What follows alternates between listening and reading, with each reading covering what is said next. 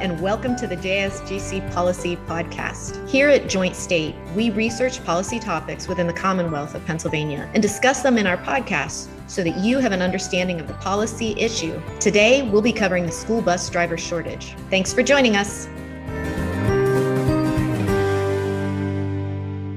I'm here today with Executive Director Glenn Pasewicz. Hello, Susan. Hi, Glenn and also Brian DeWalt, who's our sound engineer and co host.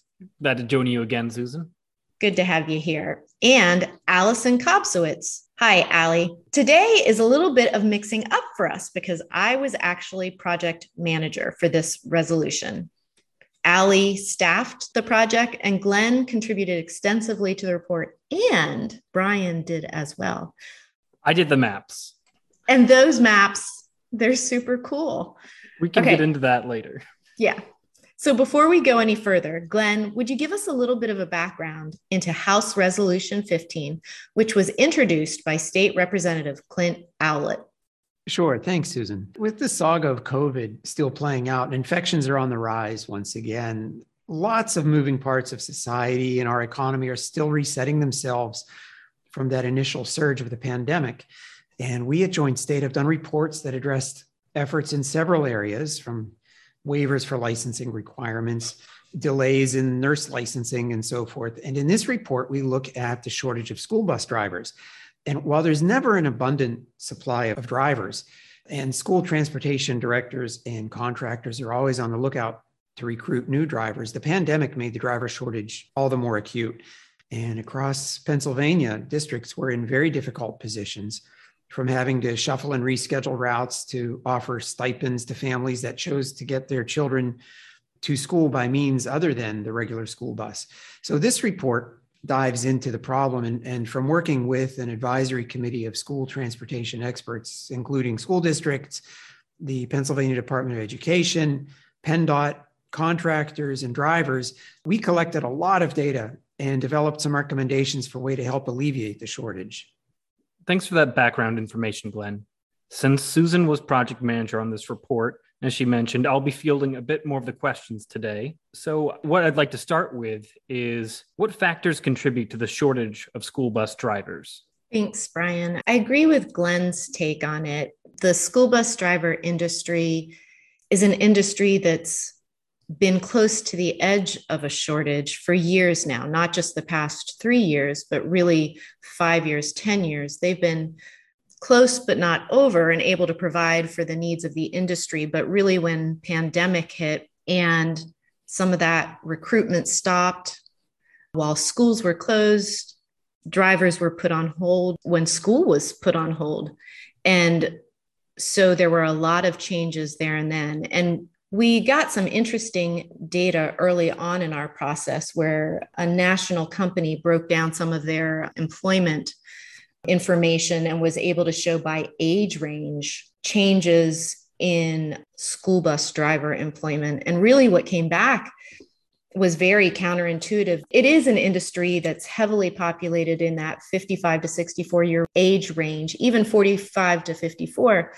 But what they found was that those people actually had an increase in employment for much of the pandemic, but the younger population, which is a much smaller portion of school bus drivers, had a higher quitting rate. Allie, did you want to speak to some of the other issues in the industry? Yeah, sure. So, one of the other issues that we talked about is the length and complicated nature of the hiring process. And this includes an FBI background check, child abuse training and clearances, which are all necessary pieces of this hiring process as they protect the children that these these drivers are transporting.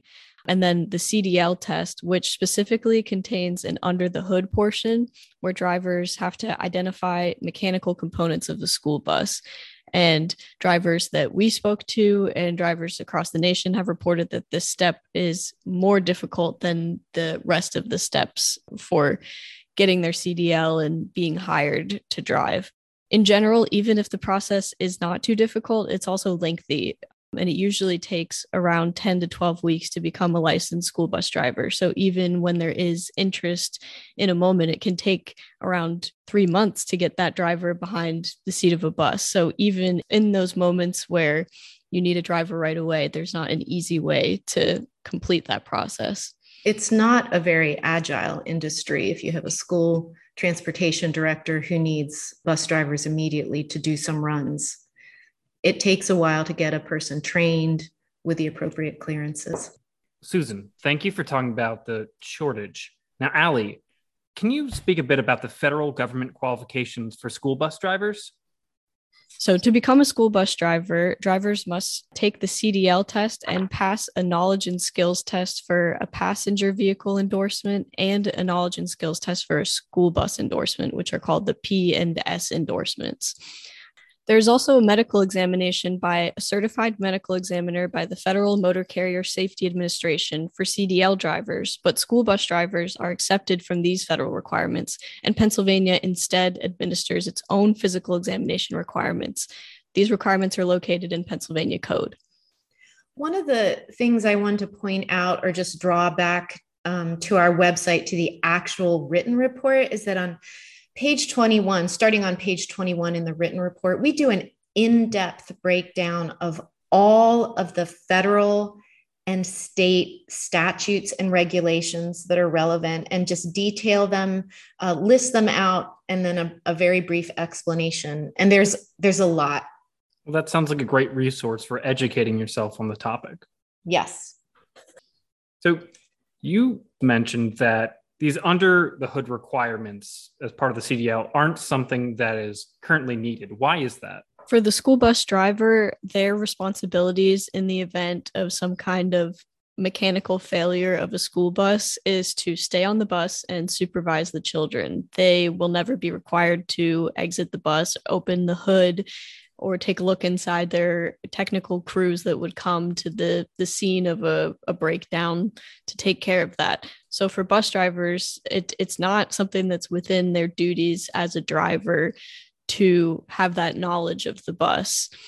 So that is why advocates feel that it won't impact the safety of the bus driver or the students if the driver does not have that mechanical knowledge.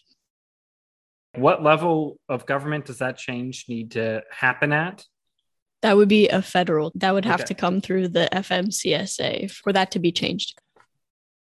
Uh, given that the intermediate units are sort of regional administrative organizational entities for local school districts, what role did the intermediate units play in putting together this study? So the resolution directed us to analyze this issue, including an intermediate unit level. And uh, really, what it was bringing out was a, a geographic component of this issue. And so, what we found, what we heard when we did our survey was that there is so much variety in a school bus driver shortage, depending on where you are within the state. And once again, to bring it back to the report, on page 127 or Appendix B, we listed out the results by intermediate unit of what we captured as the school bus driver shortage. And there's just a really vast variety in responses from not having a shortage really at all to a significant shortage. Utilizing the intermediate unit divisions also helped us to preserve anonymity while giving clear numerical results to the survey. We were able to include capacity percentages by just listing districts or contractors within intermediate unit boundaries instead of using their names or the school's names. Another thing you'll be able to find in the full report on the intermediate unit level is the maps that Susan mentioned earlier. Because it's a listing of the school districts by intermediate unit, and it shows whether they're privately owned buses or district owned. So, what is being done by the state and federal governments already? This is one of those issues that a lot has been happening. When we got the resolution, there was already a lot of action being taken because it was just such a current issue with an immediate impact. The kids just needed to get to school. The school districts needed to be able to get them there. We did a review of news articles and really different associations have been studying it, national associations. And we um, we interviewed some people nationally and also worked our way through the reports that they've been doing, trying to get a quick handle on how to address this at the national level. So, a lot of things were being done during our process. One was that uh, school code changes were made uh, by the General Assembly and the governor to be more responsive to how pandemic was impacting how the subsidy would have played out. So it was the administration and the General Assembly trying to get that subsidy to districts, despite the fact that the formula wouldn't operate in pandemic as it normally would. There was also a massive departmental communications campaign. Allie, do you want to speak to that a little bit? Sure. PennDOT and PDE collaborated to send out letters to everyone in Pennsylvania who currently held a CDL certification to gauge their interest on driving a school bus and give them the opportunity to apply for a job and allow intermediate units to know who was interested in receiving a job. Um, some other advocacy that happened was in October of 2021, House Resolution 152 urged Governor Wolf, Congress, and the Federal Department of Transportation to address the school bus driver shortage. And then in February of 2022, lawmakers and education associations, including the Pennsylvania Association of School Business Officials, sent a letter to the Secretary of the Department of Transportation asking for a school bus driver only CDL and a waiver of the under the hood requirement. So the FMCSA did provide a waiver of the under the hood portion of the CDL test first from January through March of 2022 and then again from April through June. However, the short time period of the waiver and some accompanying requirements caused it to not be feasible to implement in Pennsylvania during that time range. Susan, what information was requested by the resolution when you first started the study? So the resolution directed us to do a quantitative and qualitative data analysis so that we could understand the scope of the school bus driver shortage within the Commonwealth. And it also specified that at a minimum, we should use intermediate unit boundaries to understand the geographic implications of the shortage. Then it directed us to provide recommendations about how to address the shortage and increase the number of qualified school bus drivers. So, how did you go about collecting that information? One of the main things that we did a large survey effort. We actually did four different surveys as part of our process. We wanted to get a sense of what was really happening. We were seeing various news articles, and we knew that in certain school districts, it was just really kind of crisis proportions. So we did four different surveys and they were to the private contractors was one survey another to school transportation directors and finally there were two separate surveys one to the bus drivers who were driving for private companies and the other for the bus drivers who were employed directly by school districts. I'd like to take a moment and thank pasbo the school business officials psea and PSBA, the School Bus Association, for taking the time to connect us with their members and for working the details of the survey out for them. We relied heavily on them to reach out to their membership for us and to like pull them into filling out those surveys. And, and if I can just uh, jump in, we did do focus group with bus drivers that really helped us develop the questions because we sent them a sample of the questions that were we were going to ask and they would say well this is a good question or this doesn't really get to the kind of information that you want to get back. So um, that was really helpful uh, that we had some good conversations with the drivers themselves with our testing focus group. Yeah we used the process to really change the survey questions that we used. That seems like it would generate a huge amount of data. So how did you present that information in the report most of the information is shown in charts and tables. So we synthesized it, pulled it together into different charts. trying to combine them where we could to easily provide comparisons. And then we also have a couple sections, like I was saying earlier, where we broke it down by IU for the response of what their shortage was. We also had just a few questions where we cross referenced the results from a different question with results from a question just to compare some of the results that we found regarding benefits, satisfaction with benefits, or wages and satisfaction with wages. So, Allie, the question then is what did we learn from the data collection about driver recruitment? I mean, was there anything that surprised you, particularly where results didn't quite show what we thought maybe they would show. Sure. Many businesses are offering high wages or benefits to attract new employees in other industries, and contractors aren't always able to do the same. So that's definitely one challenge for driver recruitment. These options of sign on bonuses or benefits for part time split shift work can be difficult to offer. So that is a challenge for those trying to hire drivers right now these younger people who may stay in a career for longer are looking for more hours at convenient times and they might not be attracted to this career. So, retirees are usually the target market for driver recruitment. The surprising result is that we had heard from some industry stakeholders that the licensing process, all of those steps mentioned before, could be difficult. And we really found that the only difficult portion was the under the hood requirement. But what surprised us was the physical examination, the medical requirements, which might hinder drivers from being able to get a waiver to drive with certain health conditions. Those drivers did not find those to be inconvenient or difficult to do at all. They had no issues with the medical examination section of the licensing process from our survey, we found that the most popular and useful recruitment techniques were word of mouth, signs, and social media.